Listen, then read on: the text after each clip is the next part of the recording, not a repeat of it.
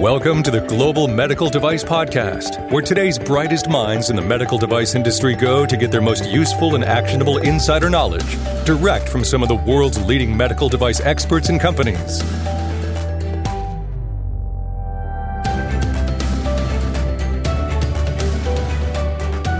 The medical device industry is built on continuous improvement, and that's not just for devices. It means for the people building those devices.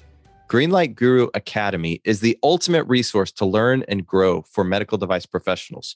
From quick, practical lessons to comprehensive certifications, you'll learn everything you need to know to keep up with the medical device industry. Visit www.greenlight.guru/academy today to start learning the skills for tomorrow.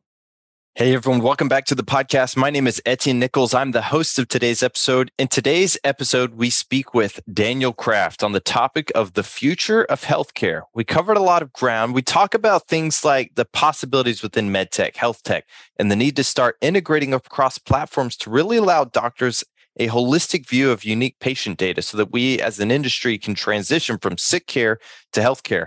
We also talked about how to become a digital donor, what that even means, and where you can go to learn about all the wearable technology as it relates to your field or discipline of medicine or the discipline of your device itself, and much more.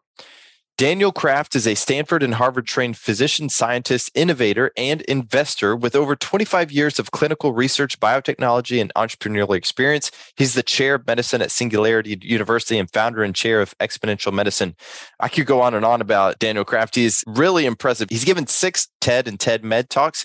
He's the inventor of the FDA-approved MarrowMiner and founder of RegenMed Systems, a clinical-stage medical device company developing tools to enable regenerative medicine.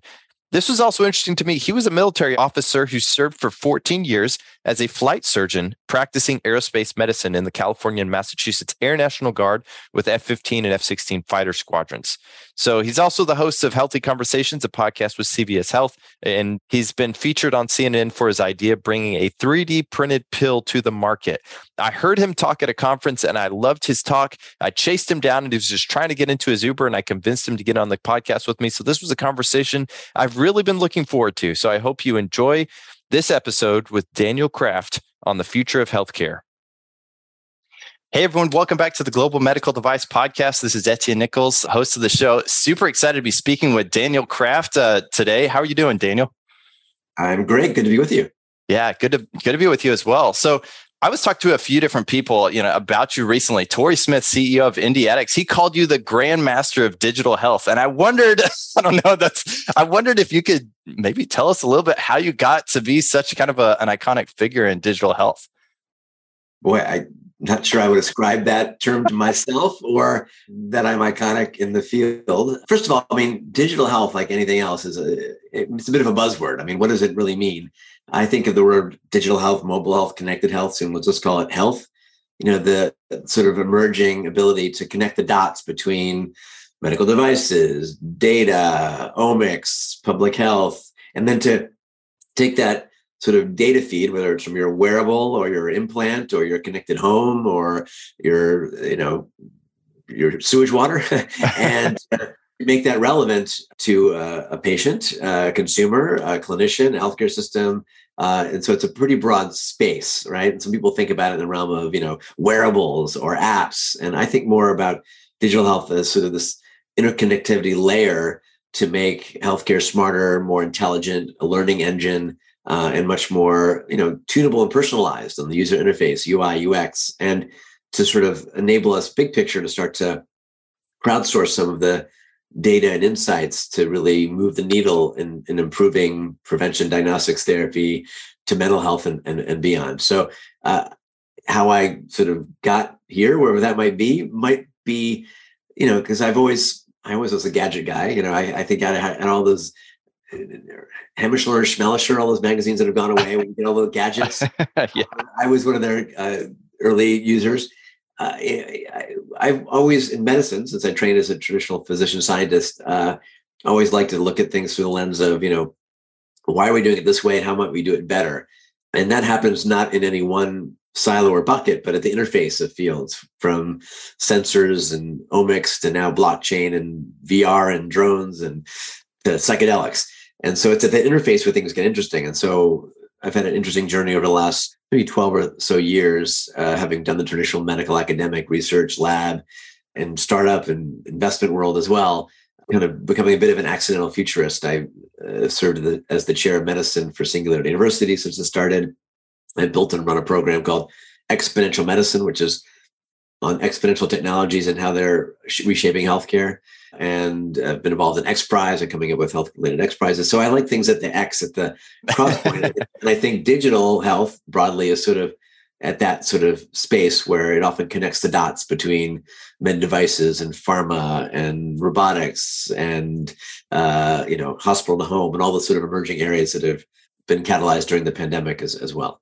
I love that you actually have the medical device background as well. So, I mean, even going through the traditional and then having worked with medical devices, now you have, at least it seems, just having talked to you in the past, you kind of have a more of a panoramic view of a lot of the digital things that are going on, whether it's wearables or, all these different things. Since our audience is a very primarily medical device, I'm curious, as people are developing these devices, is there any kind of advice you could give them as far as how can you make that a symbiotic relationship with all the other things that are in the field so that, when you join that internet of medical things, what kind of advice do you have for those developers? Well, I think as you're looking at the problem you're trying to solve and the audience and the regulatory and reimbursement and other landscapes, obviously you want to always solve for a key pain point. Actually, I got my sort of medical device start as a bone marrow transplant fellow at Stanford. I was part of the very first cohort at Stanford Biodesign, which is a well-known platform, very focused on med devices. And the pain point I was trying to solve for as a transplant fellow was harvesting bone marrow, doing 100 plus punctures in an hour in the operating room. And I came up with a medical device called the MarrowMiner. Here's a little version, part of it, the rotating flexible sort of shaft, kind of like a roto-rooter for harvesting bone marrow. And that device doesn't need a lot of connectivity on the digital side, but at least got me in the space of being able to build something physical and think about getting it through all the regulatory paths, which it now is through trials, and is a way to get better, faster, cheaper, easier stem cells out of patients for bone marrow transplant or beyond. And that sort of device probably doesn't have a lot of digital layers to it, except for maybe tracking and the fact that you can do earlier, easier prototyping with digital tools. But I would say when I would be talking to a device entrepreneur, think about what are the cross points. You want to be looking at everything from, how the product is being used. And that could be a sensored device, or now using non-sensored elements. Cameras now can pick up movements and other elements if you're trying to see how it's used in the real world. A lot of now, of course, device meets software, meets sensors, meets data, meets insights. How might you embed some sort of sensing technology that gives you insights in terms of how it's being used or outcomes or other measures? Even surgical devices from hip implants to knees can have sensing elements that may not be required for the end stage product, would be useful in development.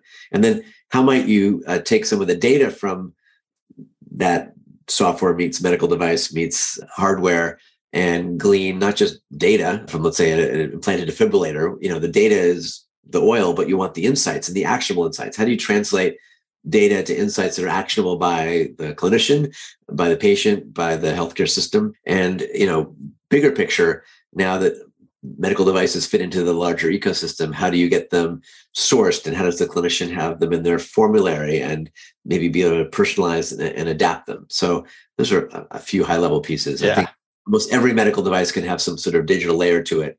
It gives a bit of a new lens, particularly when you start to blend the sort of software layer with AI, with big data, with machine learning. It means, some old school things can be repurposed or cross-fertilized.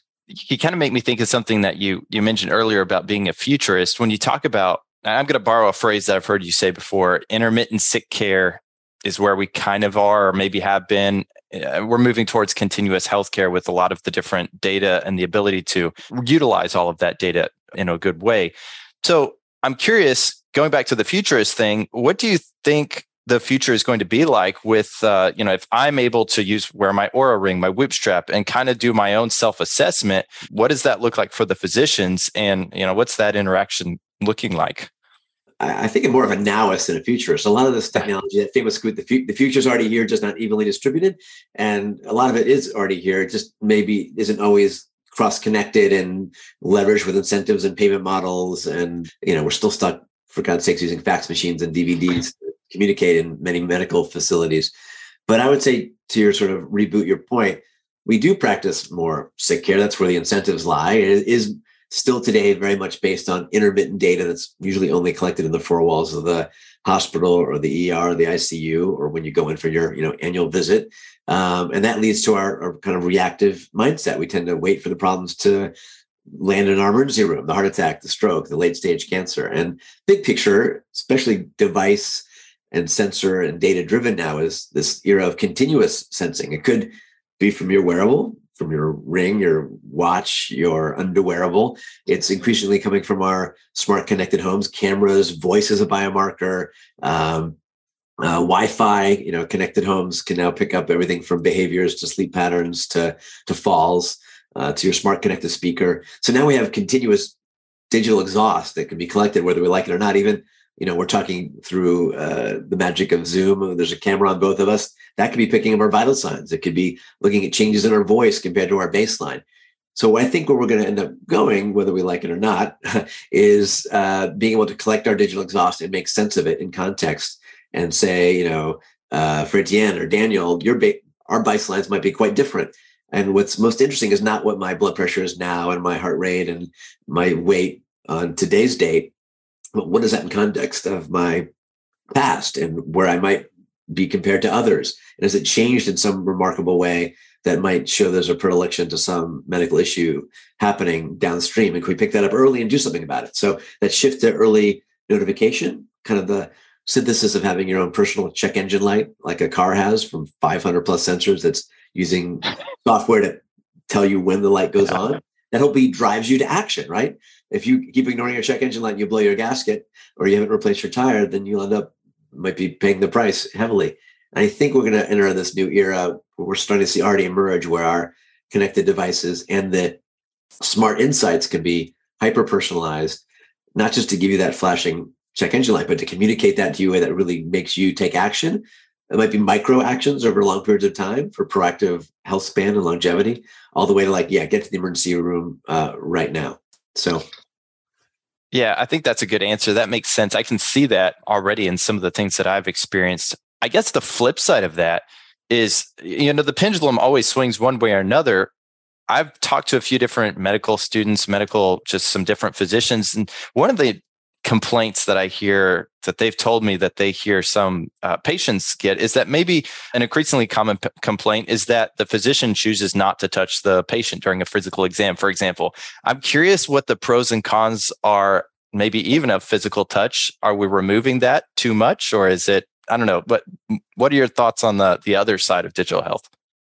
Well, we want to blend sort of the art of medicine, the beautiful, the human components, the touch, the eye contact, with the technological. Abraham Verghese is a well-known physician educator at Stanford who, has been making sure medical students there still know the art of how to do a proper physical exam, palpation, not relying on the pocket ultrasound or the AI-enhanced EKG or MRI machine to diagnose the neurologic condition. So, and there's something very therapeutic in the human physician or clinician experience, right? That the art of the touch, that the relationship often drives, the word adherence or a compliance to taking the meds. And you're going to do that for Dr. Kraft, and he's going to really want to show how you're doing. I may, as a clinician, text my patient, even if it's not me, if it's my chatbot doing it autonomously. That makes them feel more connected and more likely to stay on top of their blood pressure meds or statins, which they can't feel the effect of. So I think we need to make sure that these technologies enable better care, don't get in the way, but can be used in smart ways to augment the virtual physical exam. And we certainly have seen a big enablement of that, catalyzed by the pandemic and virtual visits, but to keep that human component. And arguably, as we go to this now more virtualized or blended age, virtual visits will not be as boring as a Zoom call. They may end up in our holographic glasses, or the Apple eyeglasses, which are rumored to come out in 2023. So we're quickly entering not just the metaverse, but the metaverse, MED metaverse, which will be kind of nice, enabled with blockchain and NFTs to maybe give you points every time you walk your 10,000 steps. So I think we need to get out of a bit of our old ways of thinking. But back to your key point, you know, the human relationship part, the human touch piece can be super critical. And I think we need to make sure we still integrate that into medical education, as well as start to educate clinicians of all types, from nurses to pharmacists to physicians to physical therapists, how to leverage some of these new emerging digital health tools, technologies, devices, because there's still a big gap between what we have now and what's being actively utilized in the outpatient world and the virtual world. That's a really good point. You know, two things. I guess I can see both sides of it. I don't even know if I should bring this up, but when I was younger, living in Oklahoma, I went bull riding and I wound up in a hospital. And the doctor, they all thought I should have a certain operation where I had stuff all over my chest, something with my heart. And I was just going to take it off and I was going to get out of there. And the doctor, this older guy, came in and he started rubbing my feet, talking to me. And it just, for some reason, I calmed down. I said, okay, whatever you need to do. I don't know how that, I don't know what happened there. That's one side of it. But the other side of it is I work remotely now. I'm connected to my team in these different ways. And I still, you know, just a drop in a chat or whatever. Like you said, it's absolutely true. I can connect with my team that way. So that's really cool. But you have a relationship with your team. Probably some of you met in person, and there's probably that optimization. Sometimes it's fun to meet people. You've been talking for a year on Zoom, and you finally meet them there. Well, you're taller, shorter, fatter, wider than I expected you to be. But often the best combination, and that's back to this, you know, future of work element now, is how many days in the office do you need with the blended virtual optimizes that. And I think for medical care, I think hopefully having that relationship with your real human physical, let's say, doctor, enables the virtual elements to be much stronger and to make those ties more capable and impactful.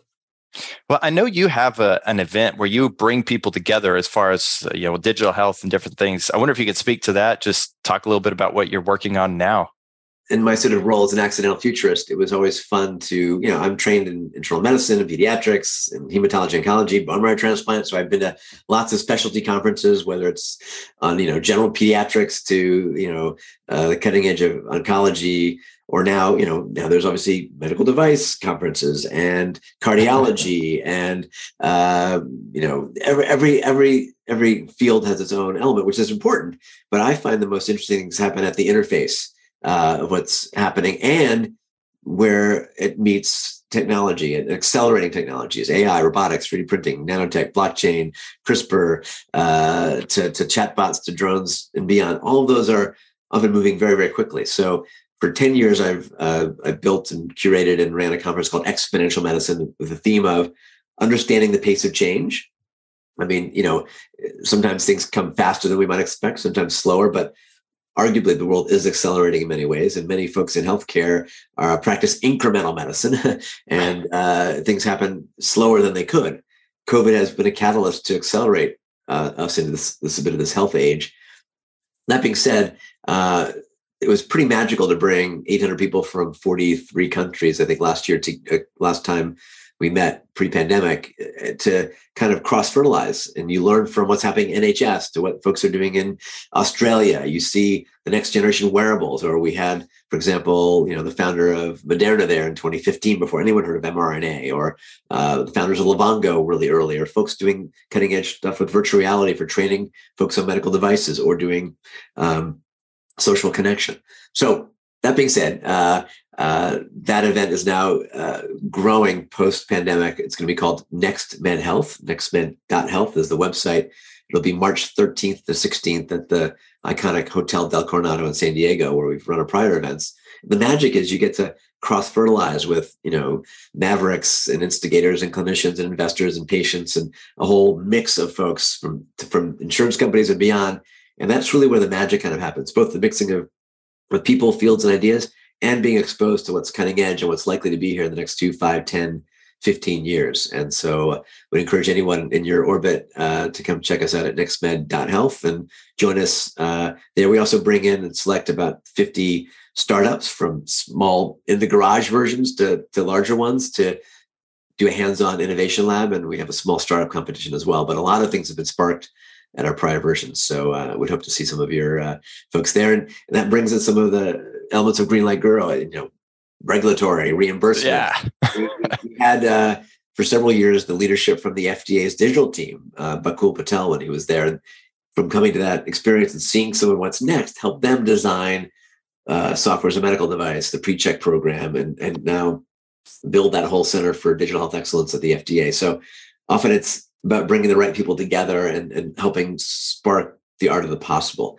And the final point I'll make is that that means we want to drive to more health globalization and health equity. And it's well beyond the tech part. How do we build the art and the science and the cross connections and the community that will be, able to collaborate across the traditional silos to bring us a better future for healthcare around the planet?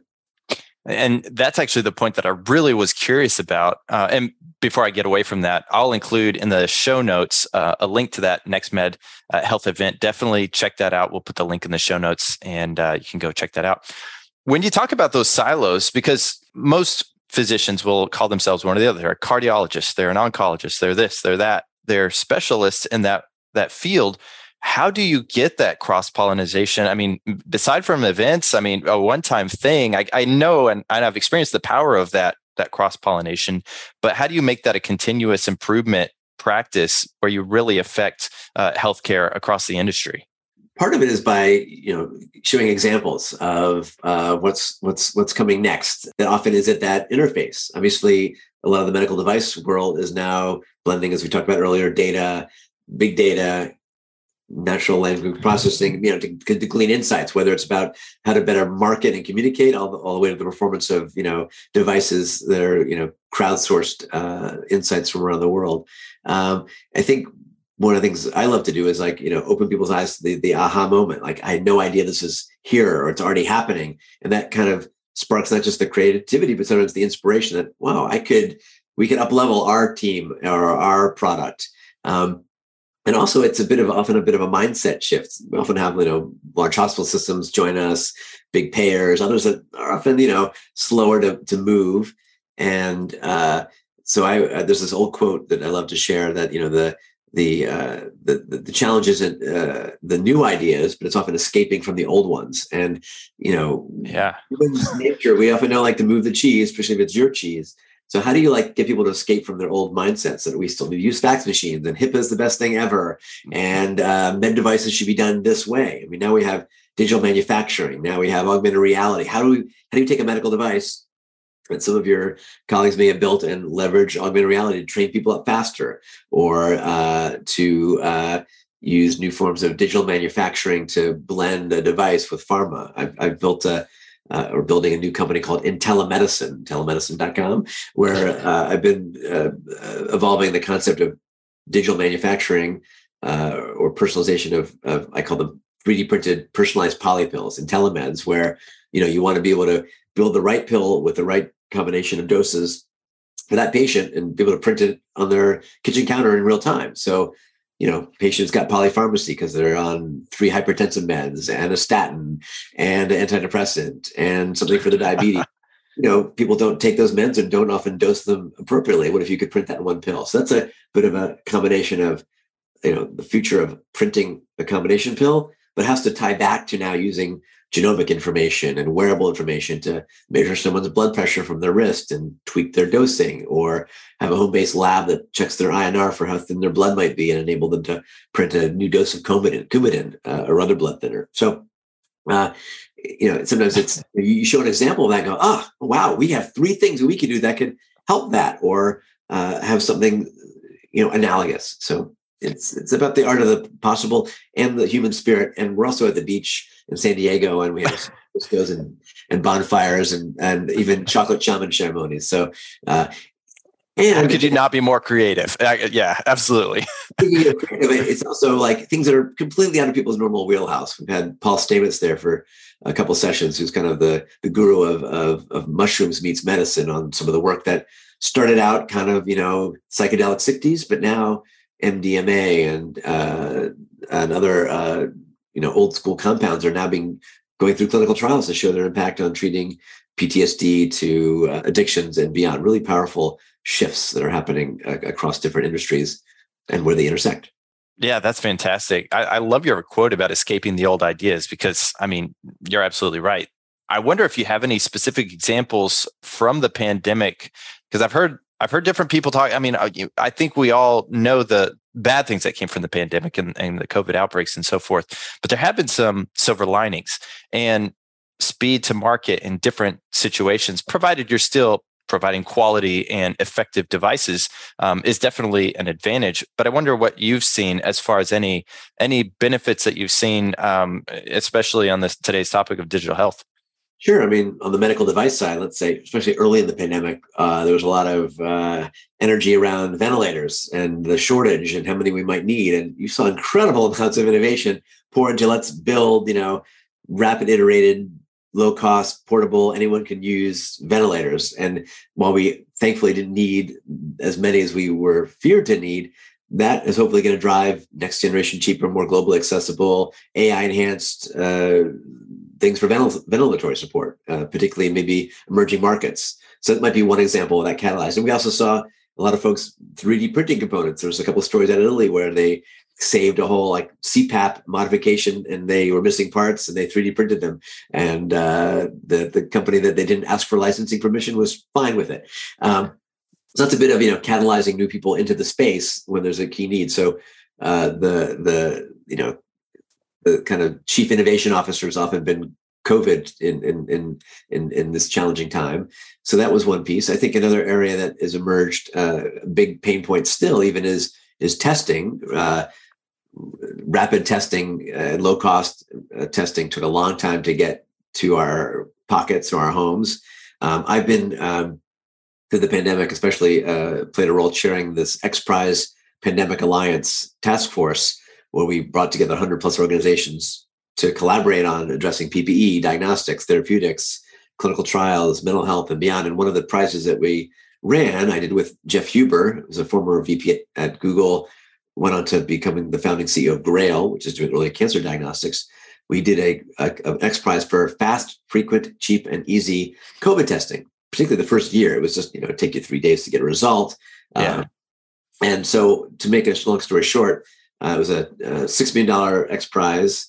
We had 707 teams from 77 countries enter, ended up with 200 finalists. We tested the testers, narrowed it down, and had 9 pretty amazing winners, all kind of medical device meets diagnostics, some of which are very out of the box, including, smell cards that would be the tester smelling with an app and, find an early problem. Others are using breath and other new versions of molecular diagnostics, some of which are already in market, some are going through regulatory. And even if they aren't on the market yet, it catalyzed new ways of doing faster, cheaper, easier, home-based diagnostics for infectious disease, and I argue for non-infectious diseases. And now almost everyone's done some home-based diagnostic tests. That was kind of unheard of pre-pandemic. And we can think of all the other diagnostics and devices that will now live in our homes as we go from hospital to home or hospital to hospital that are really going to shift how and where we do healthcare. The thing that blows me away every time that I hear you talk, Daniel, is your ability to lateral think. Yeah, I mean, all these different industries, you're tying them in. It's, what if we take that here and put this here? I'm curious. I just don't even know how you have time to even understand or view all these other industries. I don't know if you have a secret, but. The thing that I think anybody could do this is just keep your eyes, take your blinders off a little bit. Of course, everybody has to get their, often their specialty degree, their MD, their PhD, their master's. You need to do one field relatively well and do it well, but it's much more fun to find collaborators to in aligned elements, or have a brown bag lunch at your pharma or med device company where you share your latest favorite medical gadget or app or something, bring in your new VR headset with a new health video game. I spent 100 days early in the pandemic on my Oculus headset doing Supernatural, which is this pretty amazing, fun video game where you're swatting balls on mountains and on beaches. And what was fun about that was it kept you engaged because you could compete with your friends. It would also track your heart rate on your medical device on your wrist, and it would gamify the whole process. And I could also, looking at my data from my wearable, show that having done that for 3 months, my resting heart rate went down by 6 points. Wow.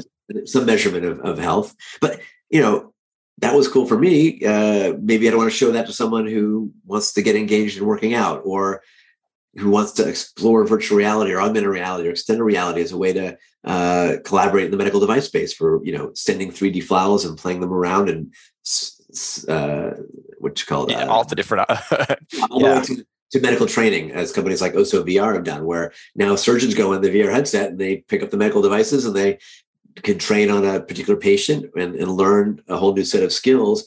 And now the data shows that those folks, you know, are faster to learn, maintain that better, and have better outcomes. So those are some of those shifts. So lateral thinking means also just trying new things and staying curious, but also sharing that with others. And so you can get that from Twitter feeds. You can follow me at Daniel_Kraft. You can go to nextmed.health. You can come to my platform, digital.health, which is a bit of a platform for exploring what's already here.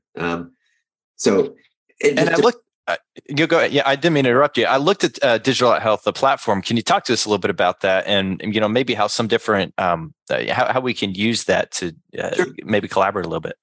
Well, I think we zoomed back at the beginning. Like, I think all of us in the medical device space or healthcare innovation in general, we want to solve problems, right?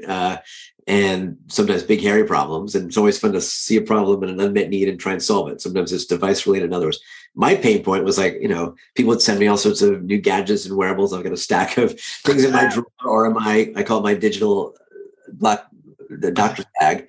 But I often would, you know, see emerging technologies and think they were great. And I'd be surprised that no one else knew about them. So as a small example, yesterday, I went to visit the headquarters of AliveCor.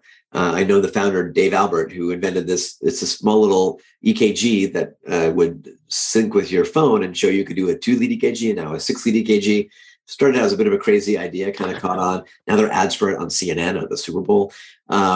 And, you know, but still I meet people, cardiologists included, who have never heard of that technology or who are still using old school stethoscopes when now there are digital stethoscopes or $2,000 pocket ultrasound devices like the ones from Butterfly or Echo. And so there's so much out there, including, you know, thousands of apps. So I was lucky to get the website domain digital.health. It's easy to remember.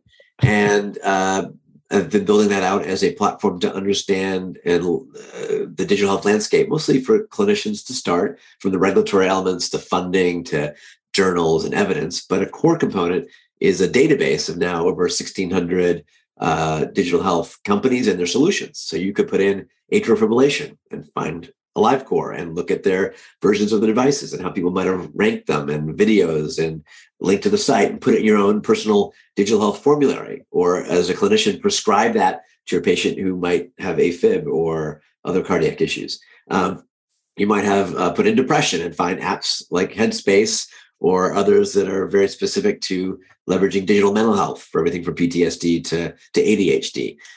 It could be elements around everything from wound care to how do you run an operating room and or manage your staff. So there's just a ton of solutions out there in the digital health landscape. Some of them are diagnostics, some of them are therapeutics, some of them are practice management, some of them are clinical trials based. And so we're building that as a bit of a home to help folks discover those and hopefully leverage them and start to integrate them into their workflow and patient care and healthcare in general. That's great. And I don't know if this is a misuse of your core, but if it's primarily clinicians, if I could talk today, if it's primarily clinicians, I can almost see the benefit too of going in there, because there is a community aspect of that, the ability to talk to each other as well. You know, find out missing needs or, you know, unmet needs, I suppose, in the market too. So that's, yeah. Well, I mean, clinicians as a broad subset, you know, everything from pharmacists to a physical therapist, but also it's a resource for anybody. I mean, medical device, I probably more than half of the things in our current database are a medical device component. There's a wearable, but the app or some sort of other sensor or something that integrates with digital manufacturing. So it's pretty, I would say, medical device heavy, actually. There's not as many apps, you know, it's pure apps as things that are blending software, device, AI, et cetera. So please check it out. And by the way, if you have your company and a solution that might match, you can enter it into the database yourself. You submit your company, then you add the solution sets that you have and people can find it. And so it's still a very early project. So we'd love any feedback or ideas or potential partners or collaborations. Great. We'll put a link in the show notes as well so that people can find that digital.health. It's not too hard. That was great, man. How did you do that? We should make, by the way, collaborate on MedDevice, that digital.health, or any other versions. We can build out substacks around cardiology.digital health or any other realm. So there's lots of ways to hyper-personalize this depending on who you are as a user. And the end goal is that when I prescribe that connected medical device, let's say something as common as hypertension, right? It's so hard to manage hypertension. There are connected blood pressure cuffs that have been out for a while. What if I could go to digital.health and prescribe that to my patient, shows up in the mail the next day, it automatically then syncs with my clinical workflow, my EMR. I don't want to see every blood pressure from you, but if you're running 20 points too high or 20 points too low, I would like to get a little ping, and maybe it instigates me or my medical staff to call the patient and tweak their blood pressure meds or adjust their 3D IntelliMedicine printer to print the right combination of beta blocker, calcium channel blocker, and that's where these things should merge. We did a lot of devices, apps, et cetera, are very siloed and fragmented. I think we're going to see a lot more consolidation in the next few years, right? Because all these point solutions can't exist separately. You don't want a separate device or app for every medical condition. We kind of want the one ring to rule them all and to make more holistic sense of this. Yeah. And I guess you mentioned the future is here. I guess that one ring to rule them all at the moment might be our iPhone. I don't know what that looks like in the future. Do you have any thoughts on what the future looks like? I mean, you already mentioned the future's here and you've talked a lot about the different possibilities, but.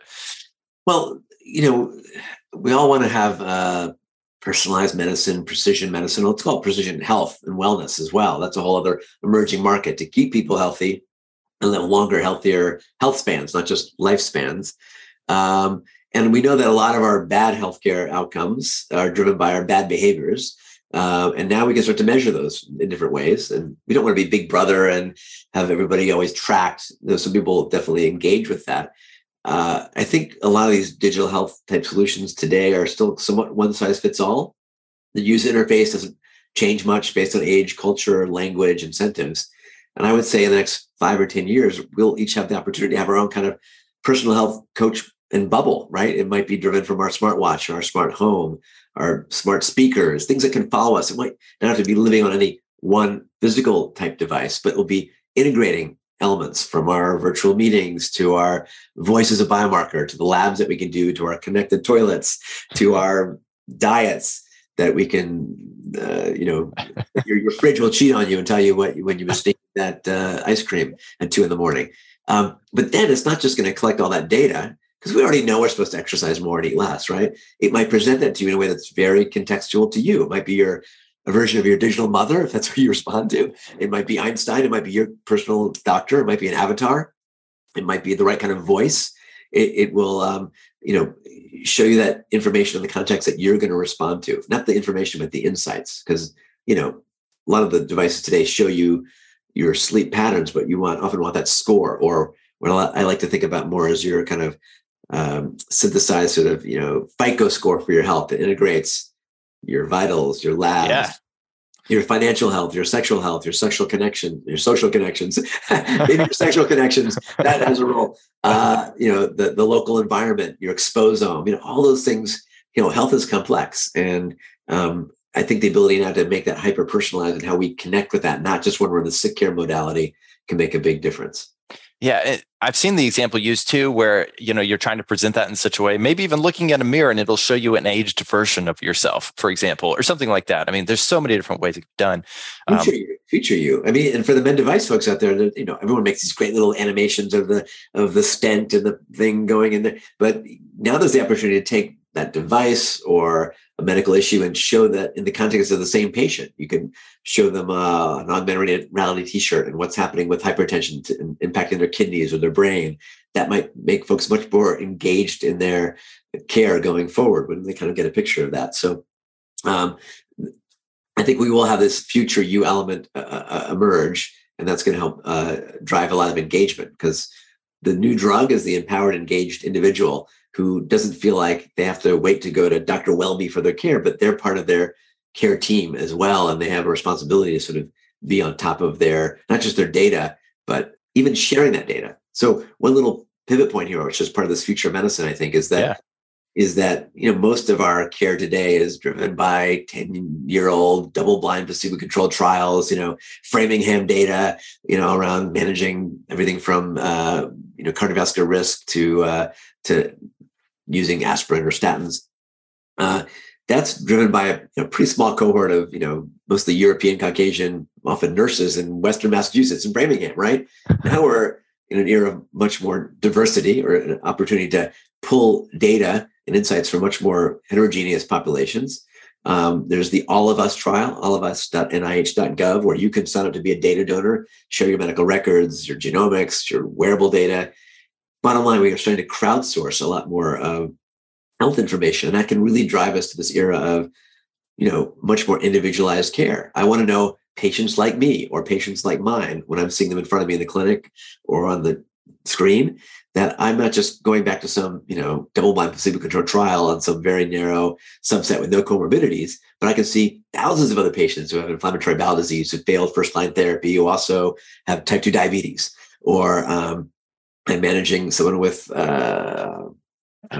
some skin condition, and I can learn from others like them with similar genotypes who might respond to drug X or therapy Y or a digital therapeutic, and get much more real-time insight. So I like to think of that more as like the Google Maps or Waze of healthcare, where we're sharing our insights in privacy-protected ways, but we can build better hyper-personalized local maps for your healthcare journey that will also help inform others. Man, that's fantastic. And we'll put links in the show notes as well of that. Was it allofus.gov? allofus.nih.gov, I believe. Double check. Yeah, I'll check it out. Another company that's interesting that's doing that, it was actually founded by one of the founding team members of Waze, is a company called stuffthatworks.health. And they're now up to like 4 million plus people sharing what's working and not working, from everything from plantar fasciitis to cardiac issues to long COVID to cancer, and building a bit of an insight map that is going to be, I think, an example of what will really help drive the future of healthcare, so that we're going to get just-in-time updated information from others that you can use as a clinician or a device developer to truly build solutions that and therapies that match right time, right person, right place, right dose, all those sort of ways to optimize and match care to the individual. Man, that's fantastic. I mean, I feel like I have so many ideas already after talking to you. It's kind of like walking through the woods, you look at a log and you're like, well, there's nothing there. And then Daniel Kraft comes and flips it over. I'm like, wow, there's so much life here. So many different opportunities. What is one thing, that the different developers and the different people listening can do? Maybe it's the data donor, I don't know, but what's the one thing you recommend or could give advice to say, this is an action that we can take, just to improve the future as well? Well, part is, don't wait for the future to arrive. I mean, it is that you can go on digital.health and many other places and find solutions that might match a need that you have, or a family member or a community member. And, some of them may not be through all the regulatory hoops yet or been fully baked, but you can sometimes buy those at Kickstarter, right? It might be, lots of examples, but you might have hypertension, and maybe you should just go out and buy that $30 connected blood pressure cuff at Best Buy or on Amazon and try and get that data to your doctor, who might be reticent to see it. But if you're starting to say, wow, this is available, why are you not using it as a clinician? That might help catalyze, again, more uptake and utility. Own your health. Yeah. Own your own health, but also, be a little bit of an early adopter. Nothing's going to be perfect. Everything's going to emerge. I think that's one way to help bring the future faster. And then inside your own companies, maybe have a once a month brown bag lunch where you bring in folks from outside the industry. We can learn from folks who are doing video games. Actually, I just invested in a company that's, I have a new venture, small seed stage venture fund called Continuum Health Ventures. We've invested in a company called DeepWell, built by some of the icons of the video game world with a guy from the medical device world. And they're building video games for mental health, kind of sneaking into mental health on these, yes, massive games. So that's, video games and healthcare and devices. Now we have Achilles Health, which just had their IPO this fall. That is the first FDA cleared video game for treating ADHD. And there'll be other examples of that. So, that could be from the game, and how to game people to stick with their medical regimens. Bring in someone who is doing design thinking. Obviously, a lot of folks know design a medical device, but, could you bring someone from a different industry, from automotive? Or I'm a pilot. I love aviation. I served as a flight surgeon in the Air National Guard flying in fighter jets. What lessons can we take from aviation, which is a great example and already been overused, I think, in healthcare? Checklists, flight simulators to medical simulators. But, how do you bring in other thinking and individuals and mindsets into your own organization, into your orbit, that help spark those kind of cross connections as opposed to, this is how we've done it for 20 years. And that's where we're going to keep doing it. That's fantastic. Well, I feel like that's kind of a mic drop right there. You know, so you gave a lot of good insights, a lot of good advice. Where can people find you? I think you already mentioned your Twitter account. Is that the best place?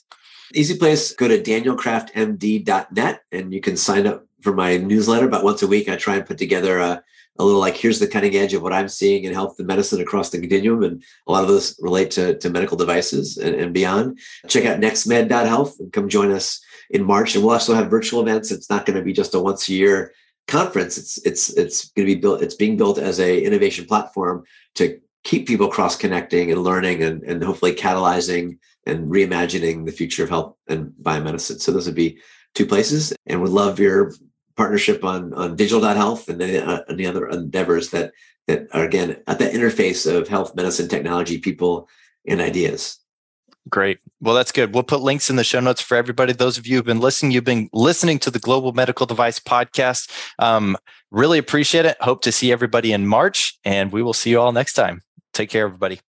Thank you so much for listening. Just a few of the points I took away from the conversation were, number one, the human side of medicine is never going away, but we're nearing the metaverse, the MEDI-verse, and it's important to pursue education on how those devices can improve patient outcome. When I say education, understanding what's out there so that the device that you are working on, knowing how it can integrate with other devices and work together to improve overall patient outcomes. And number two, while the potential is still great, the future is here. We need to be owning our health, going to websites such as that I've put in the show notes to learn what your options are for preventive medicine. We're living through the transition from sick care to health care, but it's only going to happen for you if you take ownership. And I think as a medtech professional, it's really interesting to be able to see very easily all the different types of technology that is out there and to understand how ours fits in. One of my favorite tidbits was when Daniel was talking about the lateral thinking and how you can achieve so much more breadth of knowledge if you start having those brown bag lunches with other departments and other companies, other industries. So good. If you enjoyed this episode, reach out to Daniel on LinkedIn and let him know. Also, I'd personally love to hear from you via email. What future topics would you like to hear about? Shoot me an email, etienne.nichols@greenlight.guru, or look me up on LinkedIn. You can learn all about what we do if you head over to www.greenlight.guru. Not only do we have an award-winning software solution for the medtech industry, we've built a community and an academy where you can go to join the conversation or learn more about the things we discuss on the podcast. You can find those at community.greenlight.guru or academy.greenlight.guru. Finally, if you enjoyed this show, please consider leaving us a review on iTunes. It helps others find us. It also lets us know how we're doing. Really appreciate it. Thanks, everybody. Have a great week. Improving the quality of life. I know we say it a lot here at Greenlight Guru, and I'll bet it's something you probably said at your company too. We help babies breathe at night. We give you another day to be a dad. We give you back your eyesight. Those are some of the things the medical device industry and our customers are able to say because that's what they're doing. They're improving the quality of life for these individuals. Greenlight Guru is the only quality management software designed exclusively for the medical device industry. We built our software around standards like ISO 13485 and risk-based principles to help you bring safer devices to market 3 times faster. We're building the tools that will make it easier for you to build yours. If you're ready to find out how to improve the quality of life, contact greenlight.guru today.